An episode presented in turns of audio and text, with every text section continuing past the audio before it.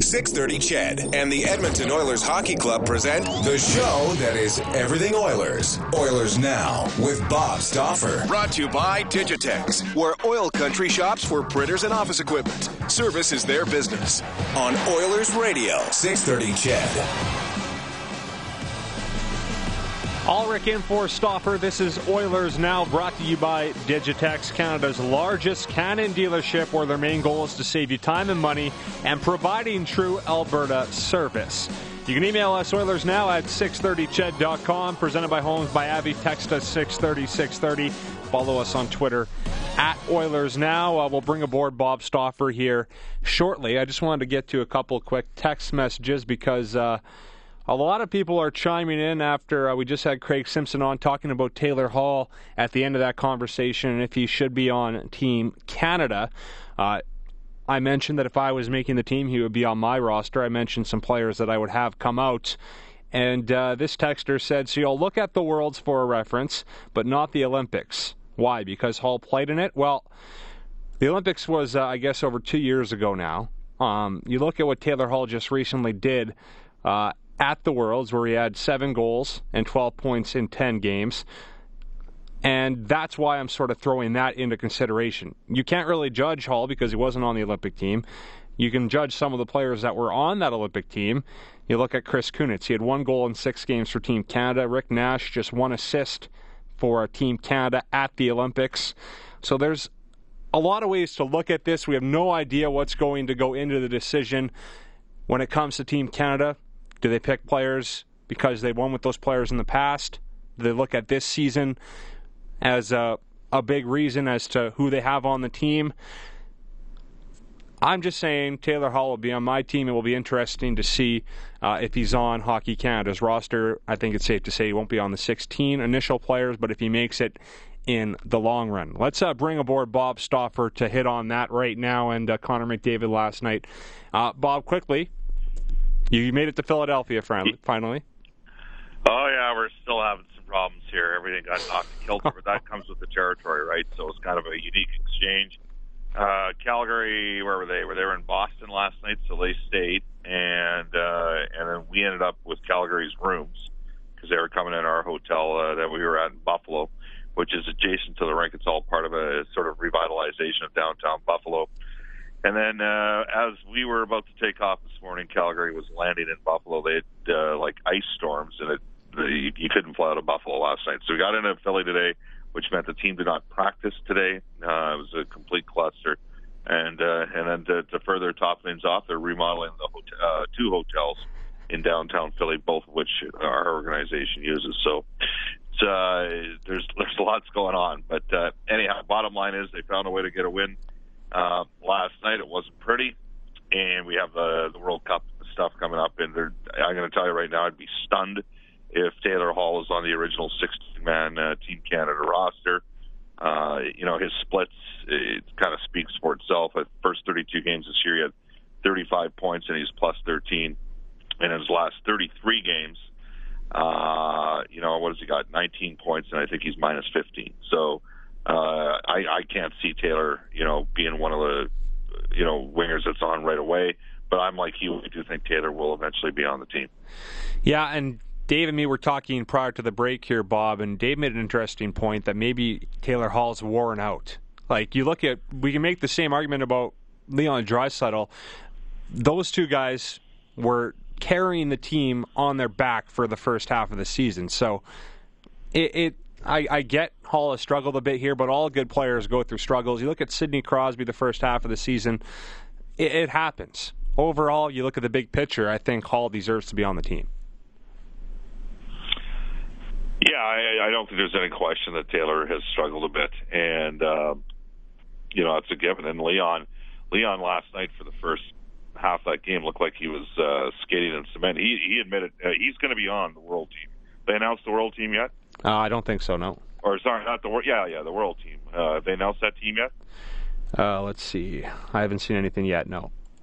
Uh, yeah, I fully expect Draisaitl and Sekera to be on that world team, uh, just because they don't have the same. Uh, it was interesting. Miros- Miroslav Šatan was uh, in the building last night, uh, part of one of the worst trades the Oilers ever made. Uh, to say they made a lot of great moves, but the uh, Barrie Moore uh, acquisition. I can't even remember the other. Craig Millar. Uh, those are the two players I got from Miro Šatan, who played about 750 more games in the NHL after he got traded from Edmonton.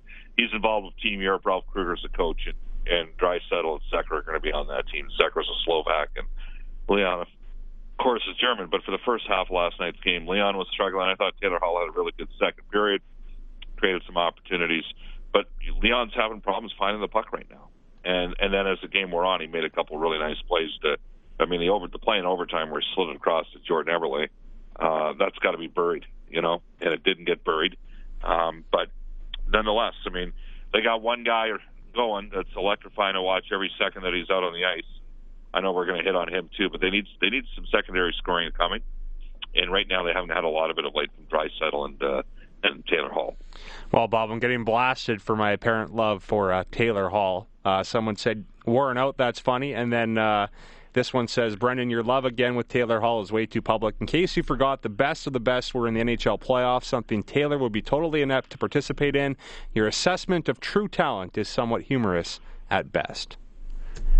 So, well, it's not like you said that uh, Joe Pavelski is the best American player in the league when uh, Patrick Kane's 20 points up on anybody else in the scoring race, but I digress. Anyways, let's move on from the Taylor Hall thing. Uh, we'll see. Uh, we'll see what happens. Uh-huh. It's not up to us. If it was up to us, he'd be on the team. We'll leave it at that. Uh, Connor McDavid last night, Bob. What a show he put on. No, no, no. Wait a sec. Wait, wait, wait, wait, What's wait, wait, wait a sec here. Rule number one, and this is how people when when teams win, every player seems better, and when teams fail and when they lose, every player seems worse. That's how it works. It's as simple as that. You know, you have and and all you need to do is take a look at how uh, the perception of the public is on the role players for the Oilers 80 players, the players in the 1980s that played in Edmonton. Okay, like those guys were important, but Wayne Gretzky and Mark Messier were the team's first two centers from 1984 to 1988 when they won the four Stanley Cups in the five years. They had two of the three best players over about a 20 year span during that five year period. Okay? Because Messier played a long time. It can't be denied. You know, he's the only man ever to captain two different teams to a Stanley Cup championship. MVP, he's the second major professional athlete um, uh, next to Moses Malone to win an MVP award for two different franchises. Okay? So, you know, and he was their second best center because Gretzky was their best center. And when you have talent like that in one spot, it makes everybody else better. So we look back at the guys in the 1980s and we think fondly of the Pat Hughes and the Dave Hunters and the fighters, the Marty McSorleys, and even a guy like Kelly Buchberger who didn't really even play. I mean, he got into a game in '87 in the, in the Stanley Cup final, but he didn't play a lot uh, until the early 1990s. But, but we look fondly back at those guys and say, man, they oh they had great character and they had toughness. Well, the top end of their lineup had two of the best three uh, players in the entire league, right? Not to mention four other Hall of Famers. You know, Kurri, Anderson, uh, Coffey, Fuhr. You know, like so when you have that, all the other support guys look better because they had a juggernaut. But when you have a team that you don't, okay, so here you have a, a scenario where they've got one of those generational players, Connor McDavid, okay, and when they get McDavid, Draisaitl, and Nugent Hopkins healthy, maybe the team takes off. Of course, they're going to have to improve the defense. We all know that. We all get that geez, I mean, Klefbom isn't for most people out there a top three NHL defenseman. And the Edmonton Oilers have won 11 of 35 games since he's been out of the lineup. You know, like they they won more games in fewer amount of games with him in than they have won since he's gone out. Figure it out. So I always get a chuckle here. Like fans want to sit there and crap on Hall or and hey, you could pick on Eberle last night. He blew a uh, a backtrack on a play and the uh, the Sabres got their lone goal. It was totally his guy. And he had a couple opportunities to finish the game. He didn't finish it. But when you win, everybody looks better than they are. And when you lose, everybody uh, looks worse than they are. You know, when you lose, the managers are dumber, the uh, the trainers aren't as good, the broadcasters suck, and when you win, everybody, you know, there's appreciation threads for various different people uh, throughout organizations. That's how it works. That's it. It comes down to this: there's winning, and then there's misery. That's the nature of professional sport. But what ends up happening when people so Chris Kunitz plays in Pittsburgh on a line with Sidney Crosby, and he looks like, you know, he, he wow, he's an Olympic caliber player. If Chris Kunitz was playing in Edmonton on the second line, would he be an Olympic caliber player? Taylor Hall, uh, you know, Jordan Eberle has led this team in scoring three of the last five years, but Taylor Hall's been the primary driver of this team. I think Jason Gregor tweeted out a stat last night involving points since uh, the start of the 12-13 season per 60 minutes played, and Hall was right there with Stamkos. People go, really? Right? Because you, you think, well, geez, Stamkos has scored 60 goals in a season before. But it puts things in perspective. Winning organizations, everybody looks better losing organizations, everybody look, looks worse. And it's on the Oilers to build the right structure around some of these top end players. And and then you know what? Then we'll look at the support guys differently. We'll look at the support tough guys as an example and go, well, geez, they, added some muscle. Just like when they had Semenko and when they had, you know, when they had McClelland. How important was he? Well, he was important, but they don't win if they don't have Messier and they don't have uh, Gretzky down the middle. Well, Bob, speaking of looking good, Connor McDavid looked pretty good last night. What do you think about him rising up in these? Uh, well, yeah, you look at the the three big games though. He's uh, been back since injury. Uh, the injury, the game back from injury, number one. The game against Toronto, number two, and uh, last night against Eichel. The three sort of uh, you know games where the spotlight was on him the most, and he's he's shone the brightest, I guess. No, there's no question. But in each situation, I mean, he played teams that are bottom five NHL teams, bad defenses that he was able to go at, right? So he, I thought he had more space last night during the course of that game uh, than any other game this year. Uh, there was Buffalo did not cut the ice. Uh, you take a look at the games against Anaheim and LA, and they got. I mean, they they both have good defenses. They both have puck fifty five percent of the game, fifty five to sixty percent of the game. That makes the the opportunities more limited for Connor McDavid.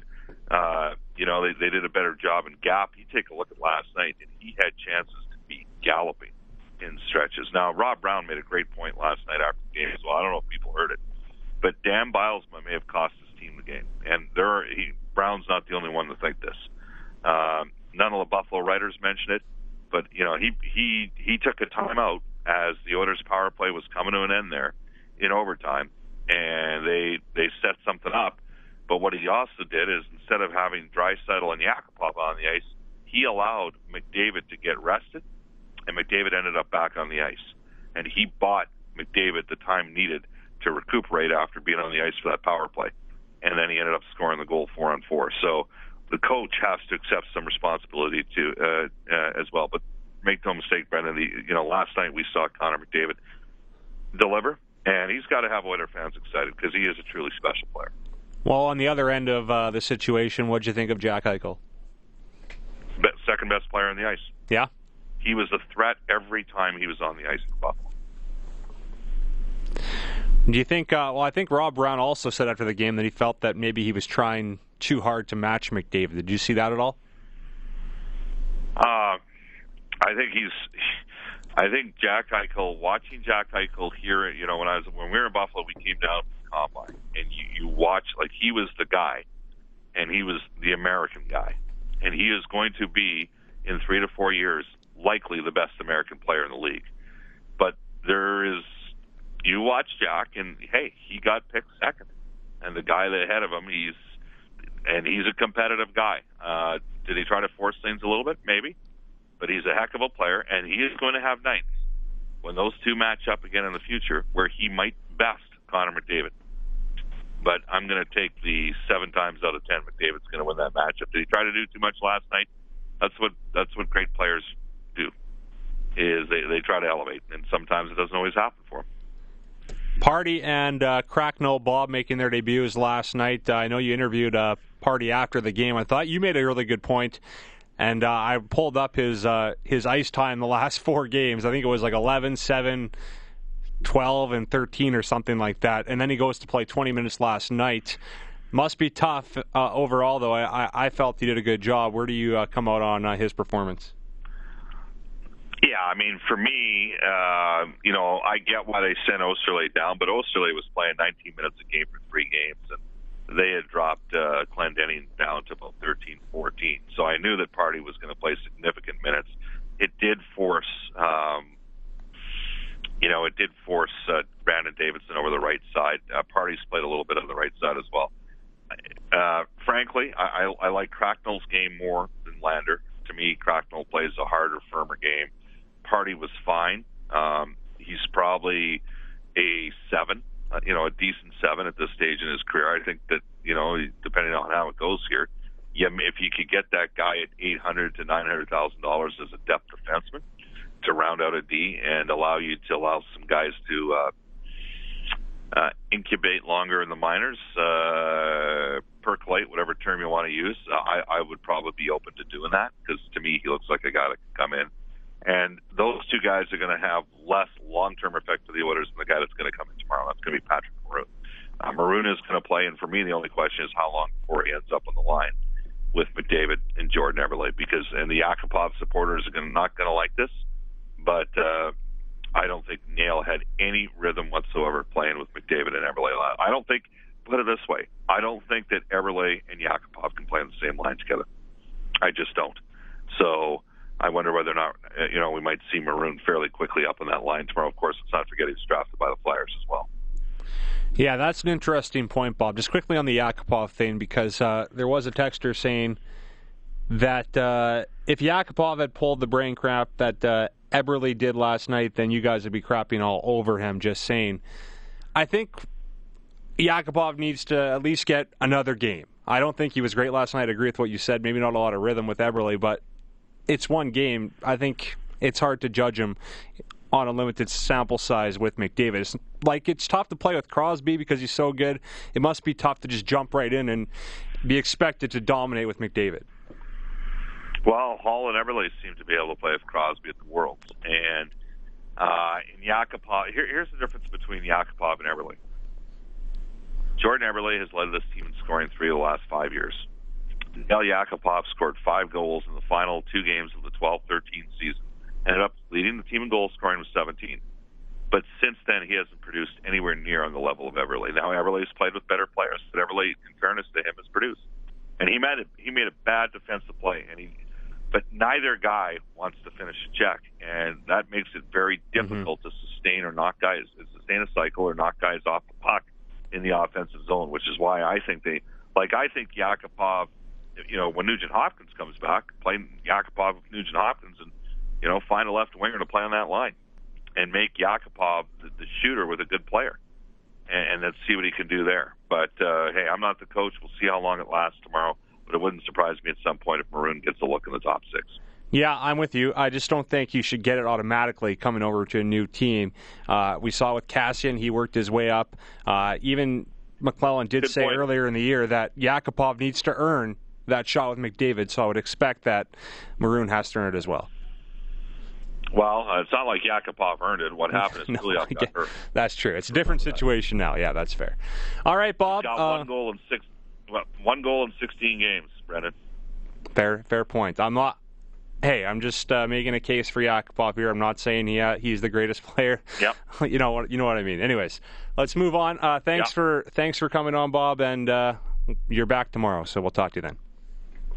Hey, great stuff. Take care. See you. Bye bye. That's the host of Oilers Now, Bob Stauffer. We'll take a timeout. This is Oilers. This is Oilers Now with Bob Stauffer on Oilers Radio, 630 CHED.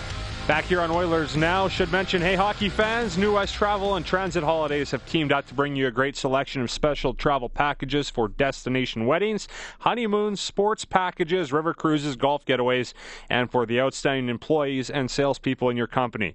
New West Travel can design specific meeting and incentive reward packages to a variety of destinations around the world. They'll meet your budget, plus they all include parking at Edmonton International Airport Value Park. For more information, Call the friendly staff at New West Travel or go online to newwesttravel.com. We'll take a break for the news with Eileen Bell, Jerry Fleming, and Oil Kings forward Brett Pollock coming up here on Oilers Now.